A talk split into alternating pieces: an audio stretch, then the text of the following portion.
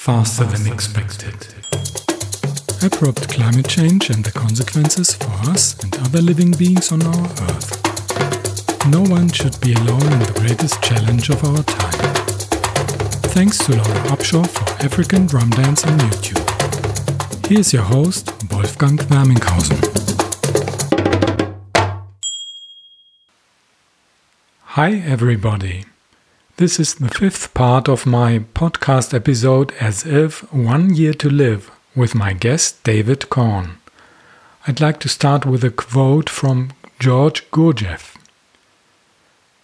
Remember, you come here having already understood the necessity of struggling with yourself, only with yourself. Therefore, thank everyone who gives you the opportunity.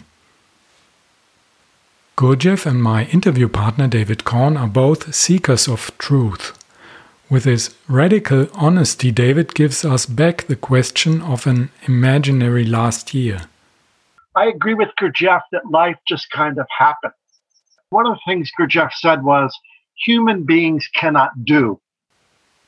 In the face of collapsing biological systems on our Earth, David shows himself with intelligent and deep thoughts and vulnerable sensitivity. David is living in Tacoma near Seattle, USA. He is a professional knowledge manager specializing in the planning, implementation and delivery of complex or interdisciplinary special projects and communication for small businesses, major initiatives and individuals. Among others, David is managing the communication of the leading climate disruption alerters Paul Beckwith, Ottawa, Canada, and Stuart Scott, Honolulu. His website can be found at David Korn Special Projects. You'll find links in the show notes of this episode, fasterthanexpected.1/FTE37. fasterthanexpected.1/FTE37. Please feel invited to struggle with yourself, like Gurdjieff said, while you're listening to our episode. Welcome, David. I'm glad that you are joining my podcast episode As If, 1 Year to Live. You are responsible that there is this podcast in this form. First, I started a podcast in German. You gave me advice how I can reach a wider public, and so you gave me the advice to have English episodes. And so I started with this podcast in this form, and I'm really thankful. One of your websites you are managing is the one of Paul Beckwith. And that is a very vivid website and with many videos, and it's all about abrupt climate change. If you like to add something, please do it. Thank you. In addition to Paul Beckwith, who I've worked with for several years, we get along very well. We're both rated chess players, so we know how to think in a very visual way. I've been helping Stuart Scott since May, very deeply. And he has many helpers, and I'm just delighted to work with an integrative, world-class thinker like Stuart Scott. And I do many things. I'm a classically trained architect. I was a broker at Morgan Stanley. I lived in a Zen temple in Korea. I never was a very good Buddhist. I'm a little too unconventional for that. But I had a guru for many years who lived with Maharishi Mahesh Yogi in India, was trained by her. And although I'm trained as an architect, I never really was very interested in the material world. I think I'm much more interested in ideas. So that's a little bit about me, but I call myself a knowledge manager, and my focus is to help other people with their media, with their messaging, with their the structure of their lives or their finances or whatever. So I do a lot of things. I'm self-employed, and delighted to be here with you today and honor you for your modesty and your strength and your love of your children and the outdoors. And you're way ahead of me, Hook. I'm way ahead. I'm nothing compared to you. Especially with your work for Paul Beckwith of Ottawa in Canada, you're quite familiar with climate change in an exponential way and mass dying and extinction and things like that. And today we try to have a little experiment of thought. And I wish that you imagine you have your, your death date and you have about 1 year to live. And if you imagine this, what is most important in your life and what do you want to do? I've never been a very obedient person. I'm very independent. So I could talk about all the wonderful things that I would do or my reflections on my life, but I want to frame the whole question of what it is, to even think about what it is to live for a year. I said that I wasn't very interested in material things. I'm a very spiritually focused person. Even when I was managing $40 million at Morgan Stanley, I never was really that interested in, the accoutrements of life, but more what it meant, the pattern. So what I have to say is, first, I'm not a Gurdjieff student, but George Gurdjieff used to say, I would say I did study Gurdjieff very seriously, but I'm not a disciple of his. But I studied his work very deeply. And one of the things Gurdjieff said was, human beings cannot do. Mm-hmm. Sometimes you have people with a lot of knowledge, but they can do nothing. Or they can do all kinds of things, but they lack knowledge, okay? But to me, when I think of, well, what would I do with 1 year left to live? There's an assumption there, which for me is pointed. Is that we can do nothing. Mm-hmm. I listen to the podcasts of the other guests. They're very respectable people, Kevin and Barbara. But, in my case, I agree with Gurdjieff that life just kind of happens. We can talk about all the wonderful things that we would do to right our wrongs or to go visit places or do things. But the assumption is that you can do. And Gurdjieff says we can do nothing. And I kind of agree with that. I am very involved behind the scenes with different people in climate activism. And the assumption is that you can write a white paper or engineer a device or do cloud seeding or reduce ocean acidification. But, most people, there are some who are very strong, but, most people cannot manage their email inbox. Mm-hmm. They cannot manage the 5 feet around their desk. I know you can manage your email inbox. I can do that. There are other things I cannot manage. But the whole idea is that somehow we're told we have a year left to live and that somehow we're going to have power, the efficacy to be able to take action and do things. And, I'm not proud of this, but the one gift I could give your listeners would be to give an honest statement about myself. Yes, please. And that is, I've not had a particularly happy life. Now, I'm not complaining. I accept what I have. I meditate every day. I'm on a spiritual path. I source within myself. Life has not been happy. There's a disease called MS, multiple sclerosis, which I don't have. Mm. But, if someone had MS, maybe they can't run a marathon, but they can go walk the 200 feet outside their house. That's a good day. So for me, just not to be unhappy is an attainment, because I had depression since I was 10 years old, and I do a lot with nutrition and exercise and correct living.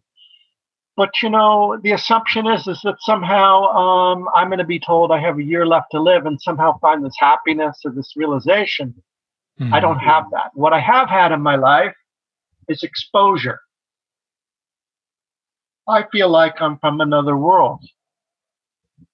That's what I feel. I'm not really even from planet Earth. I've always felt like I'm from somewhere else. So it's sort of like I've been on Earth in sentencing. Mm-hmm. So in exposure, you're climbing a big wall without protection or ropes. That's exposure. Or you take a photograph and you have exposure. In my life, what I've experienced is been exposed to many environments and personalities and things, and that's the way it's been. So along with that, I would say that I have a lot of gratitude. Mm-hmm. I don't think that there's some special thing that I would do, because that assumes that if I wanted to do something that I could do it. We're all kind of stuck in life. Maybe you're not stuck. Maybe Kevin's not stuck, or Barbara. I'm stuck. I've been stuck my whole life. And I think it's fanciful to think that it would change. Mm-hmm. But I do feel great gratitude for the life that I've had. I've had very good health. I had a recent health crisis, but I can still run for 2 hours. I'm still hoping to run an ultra marathon or climb some mountains or make love again or cook a special meal. But, you know, I don't really have a list of the things that I would want to do, because that would assume that I could do them or that I'm not doing them now. And really, my view of the world is we are in a hospice situation. It's not that we have a year to live. It's more like 3, 4, 5 years. Who knows? I don't think there'll be mass. I don't know that there'll be a huge mass extinction, but I think population could drop off from 8 billion to a billion pretty fast. Mm-hmm.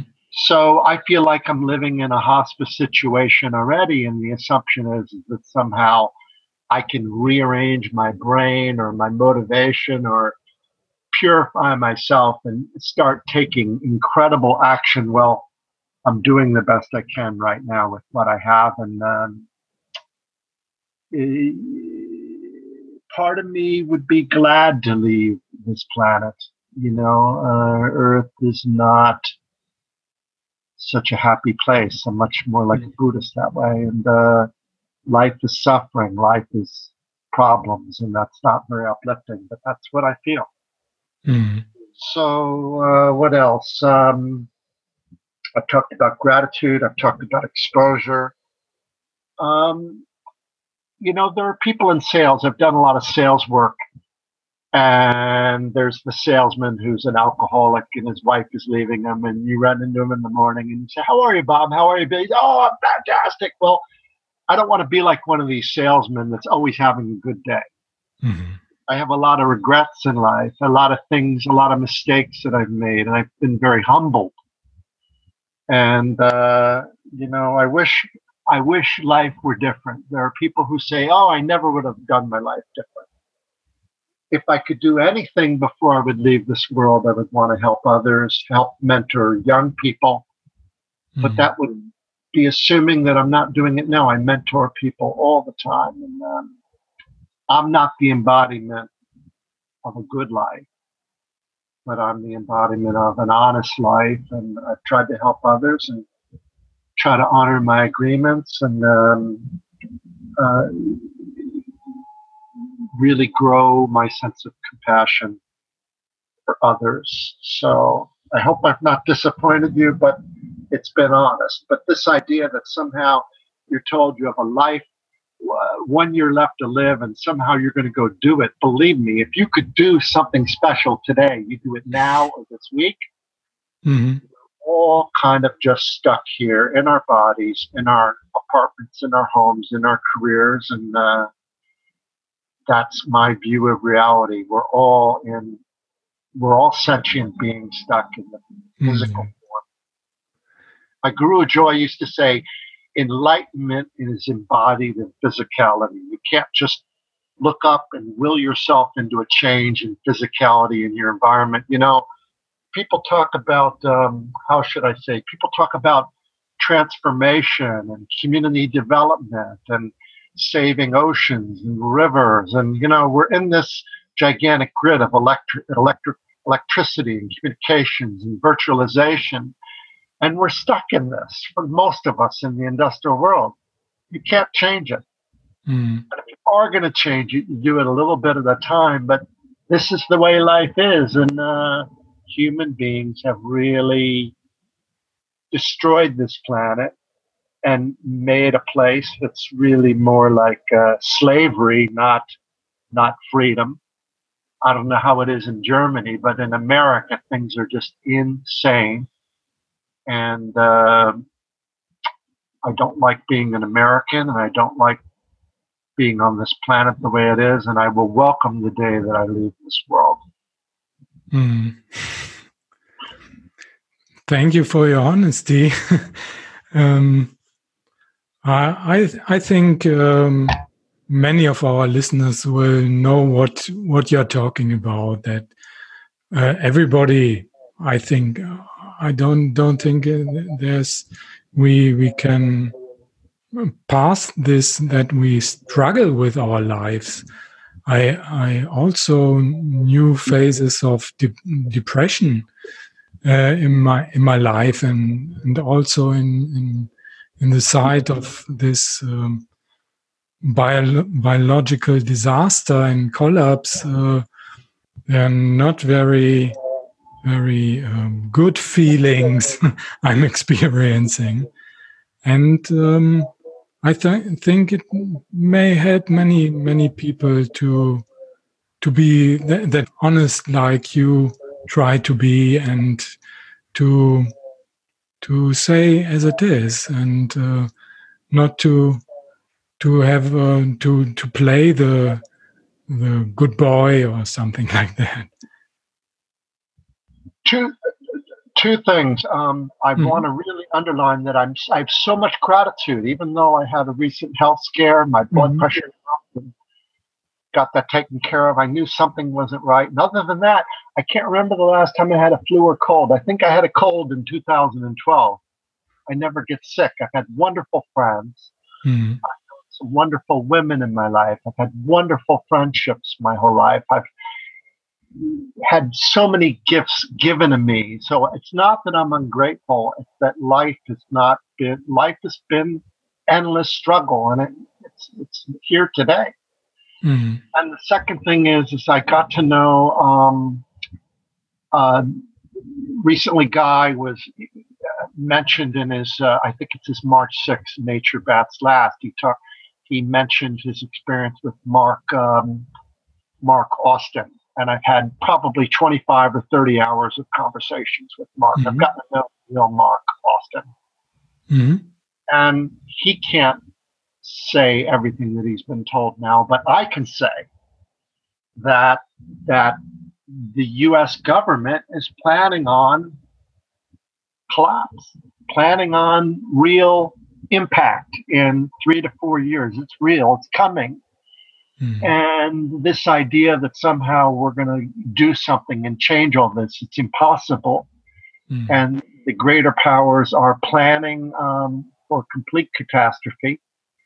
And the owners and controllers of capital at the helm are determined to build more airplanes and cruise ships. And it's absolutely hopeless. It's absolutely hopeless. And I feel like I'm living in a hospice situation. So I don't need to wait a year. It's right in front of me today.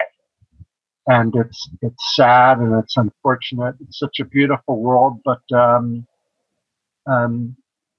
people at the very top know collapse is coming, and yet they're determined to drive this car off the cliff, just like Kevin and Guy have so well articulated in the past. Yes. I hope you don't mind my saying that. Let's drive up and down the cliff. I think so too. There's nothing to stop this. We can't stop it, and the whole humankind won't stop it either.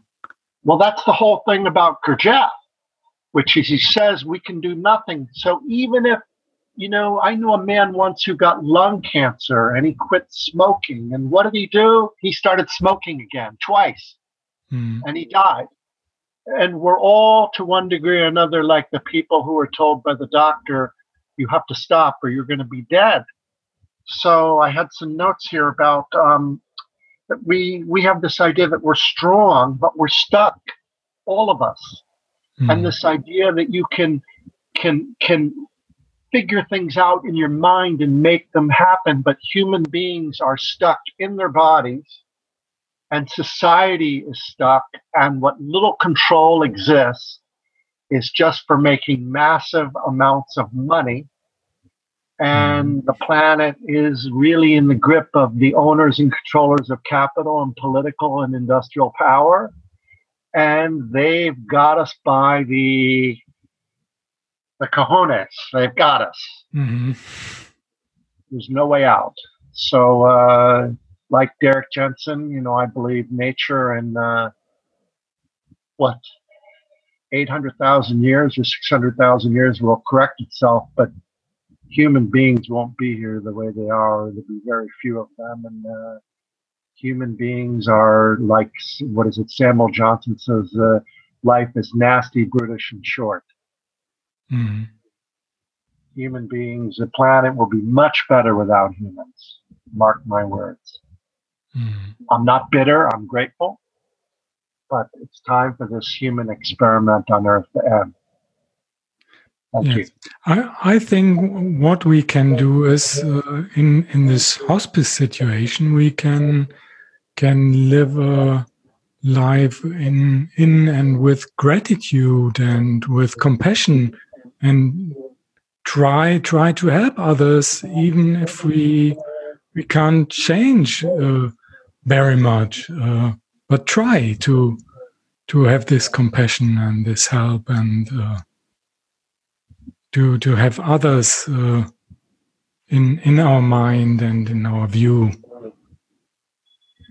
Being told we have one year left to live and then make a change, assumes that we don't all live in addiction to food, to hot showers, to warm homes, to clean bedding, to immediately available food, to mobility, to virtualized communication, but not all of us, but most of us are living in a type of addiction, and being told we have 1 year left to live does not change that. If anything, it just reinforces the fact that really nothing changes. So I'm trying to live every day now correctly, but life for me feels like sentencing, like being in prison. And I've really gotten interested in the last year looking up at the stars. I think there's a star, I can't pronounce it right, it's probably German, Betelgeuse or whatever. It's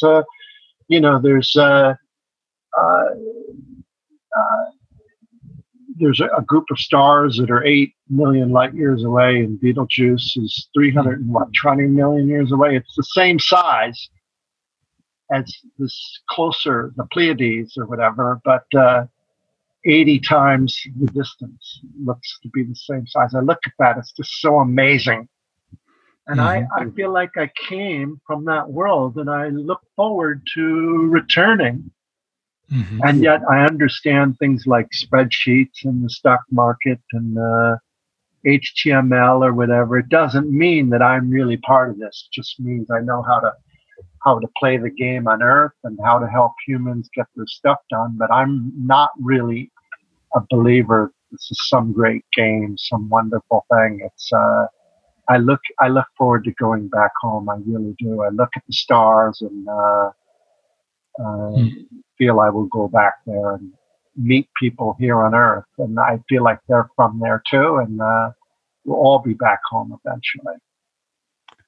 Yes, with this view to the stars, we may end our conversation. Thank you very much for your open and honest words. I just say goodbye. Thank you, Wolfgang. You're doing great work, and you're a gentle soul, and I wish I was much more like you, as modest and as kind and loving your children and loving others and so gentle. And if I was like you in the last 40 years, I know I would have had a much better life. And we all can learn a lot from your attitude, and I'm inspired by you. Thank you, and humbled by you. Oh, thank you very much for these warm words. Goodbye. Faster Than Expected. Thanks to Laura Upshaw for African Drum Dance on YouTube. If you like my podcast, please share it on social media. You'll find a link to subscribe and more information in the show notes at fasterthanexpected.one. Take care.